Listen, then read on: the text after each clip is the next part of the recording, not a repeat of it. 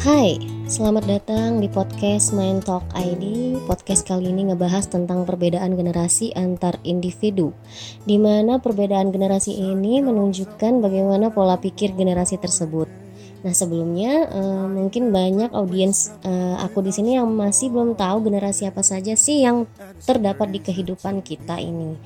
Nah ber berdasarkan beberapa sumber yang ku baca dan kurangkum tentunya uh, bahwa pada tahun 1952 itu Menhem Pak Menhem ini mengungkapkan bahwa generasi merupakan suatu konstruksi sosial di mana di dalamnya terdapat sekelompok orang yang memiliki kesamaan umur, dan pengalaman historis yang sama. Nah, dari penjelasan tersebut, eh, Pak Menhem juga mengatakan bahwa individu yang menjadi bagian dari satu generasi adalah mereka eh, di dalamnya aku, kamu, dia atau siapa lagi yang memiliki kesamaan tahun lahir dalam rentang waktu 20 tahun dan berada dalam dimensi sosial dan dimensi sejarah yang sama. Definisi tentang generasi pun makin berkembang hingga pada tahun 2000 Pak Cooper Smith, Bapak Cooper Smith mengatakan bahwa generasi merupakan sekelompok individu yang mengidentifikasi kelompoknya berdasarkan kesamaan tahun kelahiran, umur, lokasi, dan kejadian-kejadian dalam kehidupan yang memiliki pengaruh signifikan dalam fase pertumbuhan mereka. Nah, dari beberapa definisi tersebut, Nah, muncullah teori tentang perbedaan generasi yang dipopulerkan oleh Neil Howe dan William Strauss tahun 1992. Eh, 1991, maaf. Nah, Pak Howe dan Pak Strauss ini pada tahun 1991 melakukan penelitian dan pada tahun 2000 juga melakukan ya beberapa mengungkapkan beberapa pendapat gitulah ya yang membagi generasi berdasarkan kesamaan rentang waktu kelahiran dan kesamaan kejadian-kejadian historis. Nah, menurut Pak Howe dan Bapak Strauss menyebutkan terdapat e, tiga atribut yang lebih jelas yang dapat mengidentifikasi generasi dibandingkan dengan e, melihat tahun kelahiran. Apa aja sih e, e, tiga tiga karakteristik tersebut?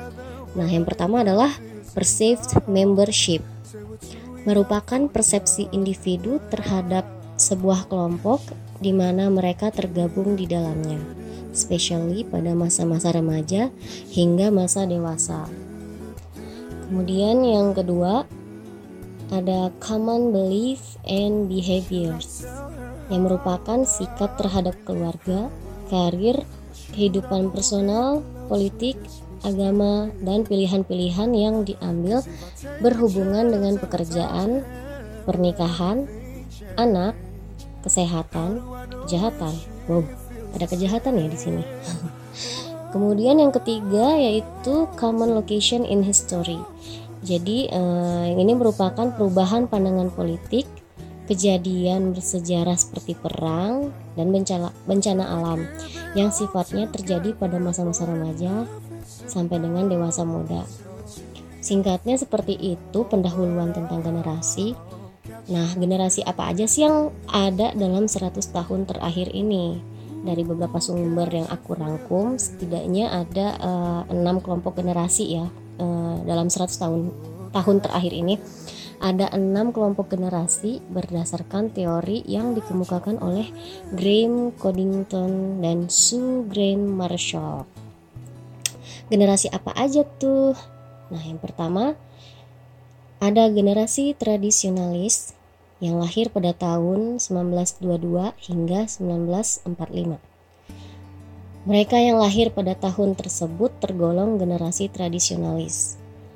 Lahir pada zaman The Great Depression. Why? Karena pada zaman tersebut terjadinya krisis ekonomi global, sehingga nenek moyang kita harus merasakan hidup pada kondisi serba kekurangan. In other side, Generasi tradisionalis juga merupakan saksi dari tragedi Perang Dunia II. Yang masih hidup, orang tuanya mungkin bisa ditanyain bagaimana Perang Dunia II dulu mengerikannya. Kemudian ada generasi baby boomers. Generasi ini lahir pada tahun 1946 hingga 1964 generasi yang lahir pada masa-masa mempertahankan kemerdekaan dan berbagai perang yang telah berakhir. Generasi ini cenderung hidup mandiri, memegang teguh adat istiadat, cenderung kulot, eh cenderung kulot mas celana ya, cenderung kolot, tetapi sangat matang dalam pengambilan keputusan karena pengalaman hidup yang pernah dilalui. Generasi ini cenderung tidak suka menerima kritik. Uang dan pengakuan dari lingkungan adalah target mereka. Gengsi merupakan urutan pertama dalam kehidupan sosial. Nah, poin positifnya uh, dari generasi baby boomers ini adalah mereka loyal dan berdedikasi. Sangat bekerja keras mencari uang untuk keluarga agar dapat mensejahterakan anak-anak mereka. Next, ada generasi X. Generasi X ini lahir pada tahun 1965 hingga 1980. Generasi yang lahir pada tahun tersebut banyak melihat pola asuh kedua orang tuanya sehingga generasi X ini tidak berbeda jauh dengan generasi baby boomers karena dia mengikuti jejak uh, orang tuanya tersebut ya. Nah, generasi ini mempunyai kehidupan pekerjaan, pribadi dan keluarga menjadi lebih seimbang. Memiliki kehidupan pekerjaan, pribadi dan keluarga lebih seimbang pemikiran generasi X sudah lebih maju sedikit, cenderung suka akan resiko dengan pengambilan keputusan yang matang.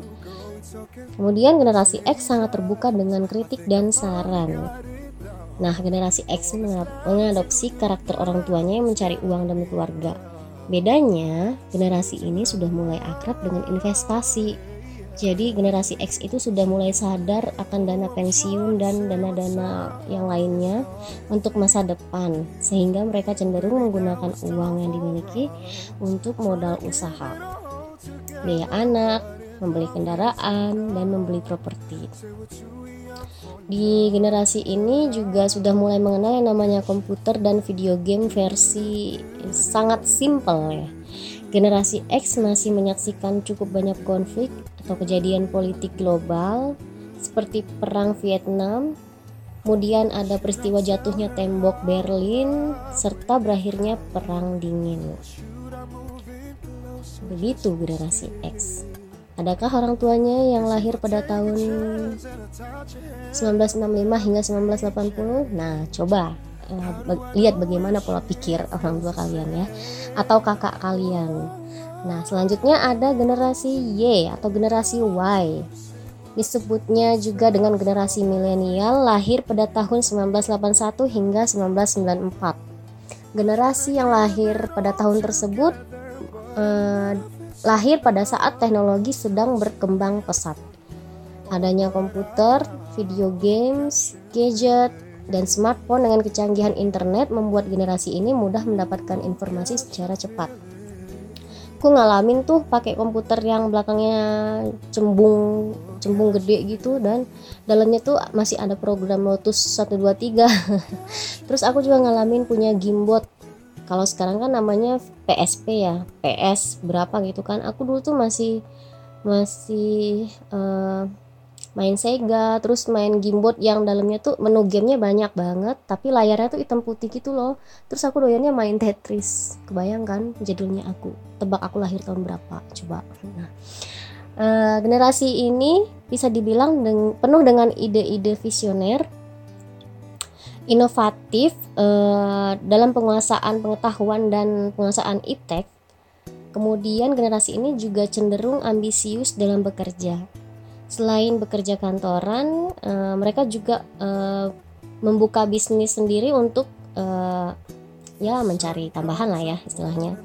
Juga punya jiwa entrepreneur tinggi. Generasi ini terkenal dengan uh, mempunyai keseimbangan gaya hidup dan pekerjaan. Nah karenanya mereka cenderung mencari pekerjaan yang dapat menunjang gaya hidup. Kalau enggak ya mereka berhenti dari pekerjaan tersebut karena generasi milenial atau generasi Y ini lahir di era globalisasi, membuat mereka cenderung bersifat konsumtif, yang artinya menghabiskan uang untuk membeli gadget keluaran terbaru, membeli kendaraan, jalan-jalan, dan kuliner. Tetapi, nah, ada tapinya nih. Mereka mulai sadar akan pentingnya properti untuk keluarga Nah, banyak dari Gen Y ini mengambil KPR atau KTA untuk rumah maupun apartemen. Selanjutnya ada generasi Z. Ini generasi yang lahir pada tahun 1995 hingga 2010. Nah, eh, generasi ini lahir pada saat perkembangan teknologi yang semakin berkembang pesat sehingga membuat Gen Z tidak lepas dari gadget dan aktivitas medsos.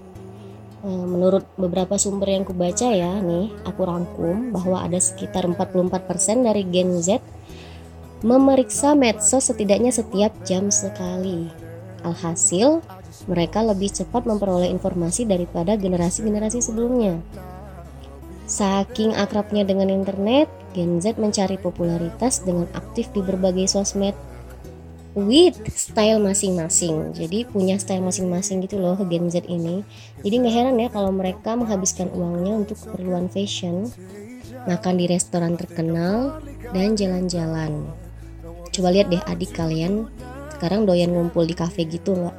Terus kayak punya style rambut, style bedak atau style uh, ginju masing-masing gitu kan ya?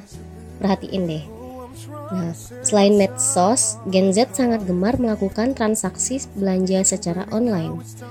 Karena menurut mereka uh, uh, transaksi online tersebut sifatnya praktis dan can do at any time anywhere.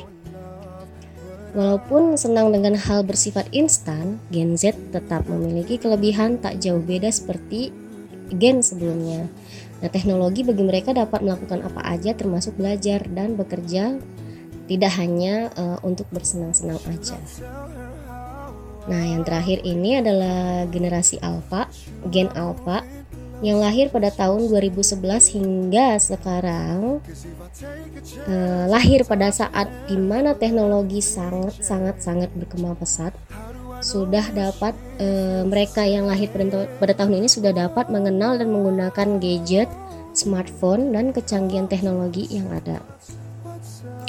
Nah, kalau dilihat berarti uh, kalau lahirnya tahun 2011 hingga sekarang berarti kan paling tuanya itu kan 9 tahun ya umurnya si gen alpha ini jadi uh, masih belum bisa diprediksi gitu loh bagaimana watak mereka bekerja dan bagaimana kecenderungannya untuk memakai uang.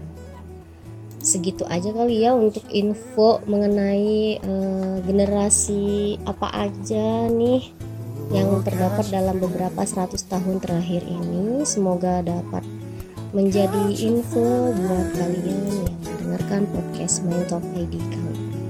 Bye bye.